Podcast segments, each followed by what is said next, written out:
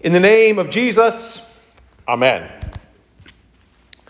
Today, we are celebrating Ascension Day, even though it is not Ascension Day.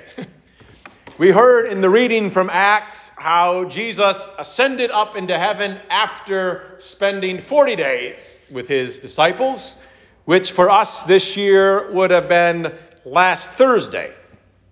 So we're doing Ascension Day three days late, which is fine for us, but once upon a time, it would have been considered at least a little bit weird, if not um, downright unthinkable.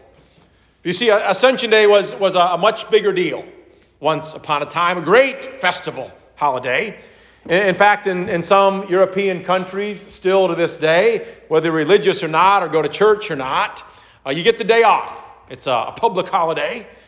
Religious, irreligious people do uh, carry out various customs as well. It's, it's common in Germany for folks to take these long all-day walks through the countryside, Uh, which supposedly recall the day-long journey, Acts one verse twelve, uh, the day-long journey the apostles took back to Jerusalem after, after Jesus ascended. These days, I'm told that the day-long journey includes lots of drinking and pulling around a wagon full of adult beverages, which, which I don't think the apostles had, but perhaps it makes for, uh, for greater joy for some.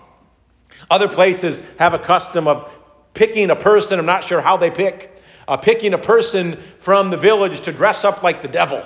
And then they chase him around the town in this kind of mock chase until they finally, finally dunk him in a pond, which is supposed to symbolize Jesus once and for all kicking the devil out of the heavenly throne room so they can no longer accuse God's children, which is one of the things we celebrated at Ascension. So a great festival, um, lots of lots of cool customs. Um, but not so much here. Uh, on Thursday, I got my hair cut. That was just as festive as it got. Um, if Best Buy had been open, there would not have been an Ascension Day sale. No one gets the day off. And yet still, still it is so important. Maybe these days, more important, more vital than ever to hear and know Jesus ascended on high, Jesus enthroned. That's what ascension means. Jesus ascended means Jesus enthroned on high. The Almighty Lord ruling over everything, kicked the devil out of the heavenly places and now holds everything, holds everything that scares the bejesus out of you in the same hands that were spread for you on the cross. You heard that from Saint Paul to the Ephesians, Christ raised from the dead, now seated at God's right hand, filling everything, reigning over everything, all power, authority, dominion, everything under his feet. That's ascension. You know, in thinking about, you know, Jesus enthroned, Jesus ascended, and, and then the fact that it just doesn't seem that people get quite as excited about Ascension Day now as perhaps they, they once did, uh, that maybe, maybe that has something to do with life, at least seeming, uh, to be less scary. So, for example, my family and I, everyone's got lots of extra time, like lots of people do these days, uh, went on a hike a few weeks back. And one of the kind of offshoots of the trail took us by this family burial plot, ten to fifteen, you know, gravestones, uh, really old, one hundred fifty to two hundred years, some of them.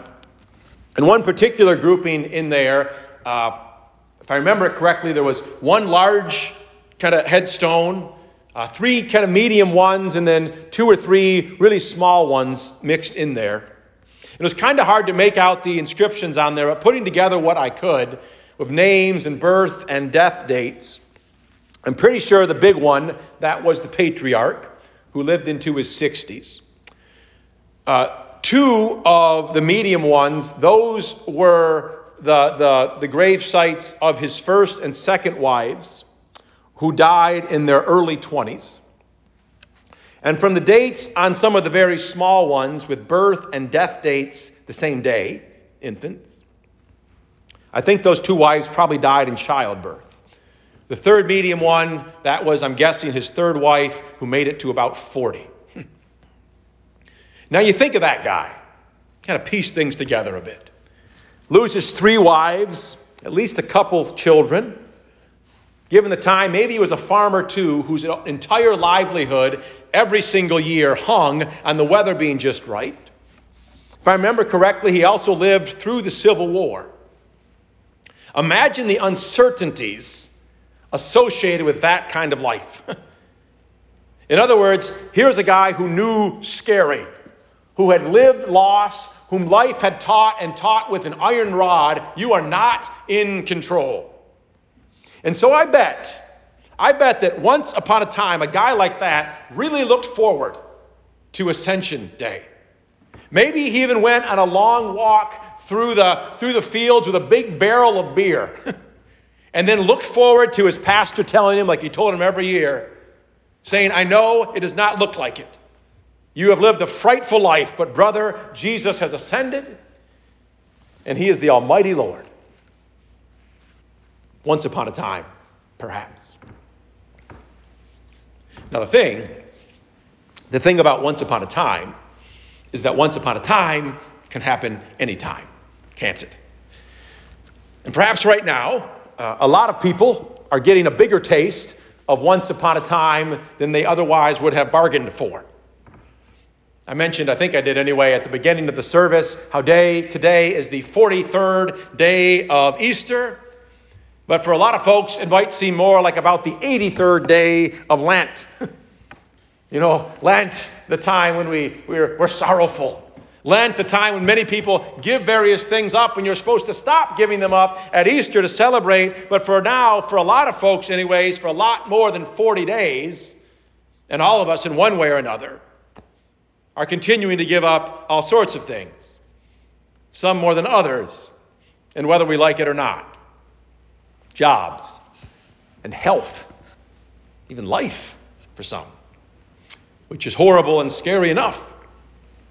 But for all of us, more abstract things like peace of mind or the ability to be nice. That's harder these days. Or certainty. All the unanswerable corona crud questions, unanswerable despite the many people who pretend to answer them.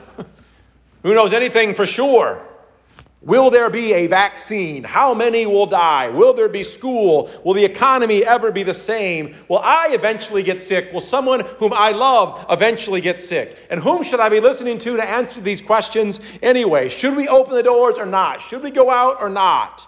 Am I just hearing what I want to hear? Will I ever see the bottom half of some stranger's faces? Those questions and a thousand more like them about a thousand things we simply do not have control over, which makes me, which makes us very uncomfortable and perhaps a little bit prickly too. And which, yes, we must say, should have all of us repenting for looking for security and certainty in things we now see and always should have seen are far from certain. You know, Jesus' disciples, they're like us in a lot of ways, but they're like us in this way especially. In not liking, not knowing, not being certain or in control either. Got that in our reading from, from both Acts and the Gospel of Luke. Uh, even after spending forty days with the risen Jesus, him teaching them, you think that really would have steeled them, but no. Still anxious and frightened about what's next. So, so they say to Jesus, Will you at this time, will you at this time restore the kingdom of Israel? And there's a whole lot going on in that question, but I hear them saying at very least, and maybe more than anything, something like this, saying, uh, I'm Jesus. You know, uh, the guys and I, we've been, we've been talking, and we think that now would be a really good time for you to fix everything that scares the bejesus out of us. And if not today, maybe next Tuesday. Just whenever you're going to do it, just let us know when you're going to fix all the world's scary bits. Which we heard in that reading, Jesus, of course, doesn't do. He doesn't get rid of the scary bits. Instead, to paraphrase, as I hear him, he says, well, in time, friends, in good time. But how about this? Instead, instead of making the world less scary, how about for now, I make you less scarable? How about I so fill you with my power, with, with a power stronger than death? How about I hold up my hands to you, which he did while he was blessing them and ascended, the very hands which were pierced for them. How about I give you a certainty of my presence and my love that makes you virtually unscarable? I will worry about the final fix-up, and it will come. But for now, friends, how about I inflate you with my Holy Spirit like a giant balloon, and then let you go whizzing left and right throughout the whole world, Judea, Samaria, to the ends of the earth, exhaling the good news that Jesus is risen and that I am Lord. And then he says this, when he said these things, as they were looking on, he was lifted up, and a cloud took him out of their sight. Which you might think they did not see that coming. After Jesus just gives them this comforting, st- comforting stuff, you might think they were thinking, oh, I guess we really made him mad. Now he went away. But that's not what they thought. No, they knew their Bibles. And they knew that that cloud was not just any cloud. That cloud that enveloped Jesus. They knew their clouds, and they knew that the cloud, that was the cloud of the very presence and majesty of God. Like in the days of old, when a pillar of cloud accompanied his people through the wilderness. Or when a, a cloud would fill up the tabernacle or the temple to proclaim to everyone that God is in the house. So when they saw that cloud, they don't see Jesus going away. They see Jesus going to rule. They don't see Jesus leaving. They see Jesus reigning. Which is why they go away not sad, we made Jesus mad, but they go away worshiping and praising and joyful. Which is why Paul sometime later writes of Jesus ascending, not as him going away from anything, but going to fill up everything. Which is why we confess the ascension every week in the creed. Why the ascension is a big deal even if it's three days late. Because when life is scary, and when there's a whole lot we simply do not know and cannot control, it's a whole lot less scary when you know Jesus is on the throne. In fact, so you don't forget that. We stick it in the creed. We didn't stick it. Others did. But we say it every week in the creed.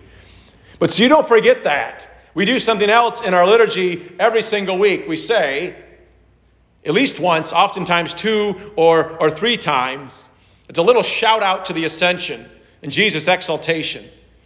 It's what we say at the end of our, our prayers. It might be at this part of the prayer where you kind of stop listening. Prayers usually go something like, you know, dear Father or God. And then we say something about how God is great and something he did. Thank you for X. And then we say, please do Y. That's usually how the prayers go. And then they always end, at least often do, with something called the full termination. That's the fancy term. And this is the part which you might turn off because you think the prayer's over.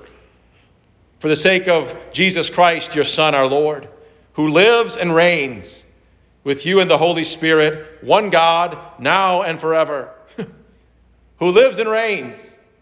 Uh, again, you might kind of turn that off, and probably your pastor, who's usually the one saying it, might kind of mumble through that, who lives and reigns. But it probably ought to slow down, deepen my voice. Say, who lives and reigns right now with the Father and the Holy Spirit. It's quite the claim when you think about it. It takes some godly in-your-face guts to say that. I mean, given all that is going on out there and in here, and if we're honest, what's in here is probably a heck of a lot scarier than what's out there. Given all that, and yet to say, yes, Jesus lives and reigns over that. I mean, imagine that tombstone guy that I that I, I made up that story about. Or at least I put together. I didn't make up the tombstone. Imagine the tombstone guy uttering that prayer at the end of wife number three's and child number two's funeral, who says who lives and reigns. Imagine someone saying, who do you think you are saying that? How can you say that? Who do you think you are? He might say, I'm a Christian. Who talks like that? I'll tell you, a Christian does. You do. You can. Because Jesus is risen. Because Jesus is ascended. And not just any Jesus, not some ghost Jesus, but Jesus in the flesh. Jesus who's like you in every way, yet without sin, is ascended. Jesus who knows your pains. Jesus who's borne your sorrows, who's wept your tears. Jesus who's taken all your sins and conquered death. That Jesus is ascended and enthroned in the clouds, which means present and powerful wherever you are. That's what you say when you say lives and reigns. And it's hard to say sometimes. Hard for me to say. I'm usually the one say it, saying it, which is why I'm glad it's it's written right down there in the bulletin for me, which tells me I have to say it. So that maybe by saying it, I might come to believe it. That you might come finally to trust it. That Jesus ascended means Jesus is Lord and he reigns. He reigns over all your sins with his forgiveness. He reigns over all your doubts with his faithfulness. He reigns over all your anxieties with a peace that passes understanding. He reigns over all your stupid decisions with a sense of humor and a grace that says tomorrow everything is new. And yes, he even reigns over that stupid coronavirus, which I'm glad it's called coronavirus because you know what corona means? From your Latin, if you had that, it means crown. You know who wears the true crown? Not some stupid virus. Jesus wears the crown. Jesus who rules over viruses and whatever else you can think of. Whatever might be scaring the bejesus out of you right now, the ascended Jesus reigns over that too. And at the last, when it comes time for you to breathe your last and for your last breath to come out of you, he will reign over you with angels ready to bear you to himself. And then he'll reign over your dead body in the grave until the day he raises you up glorious to live and reign with him forever. You see, ascension is a really big deal. In the name of the Father and the Son and the Holy Spirit. Amen.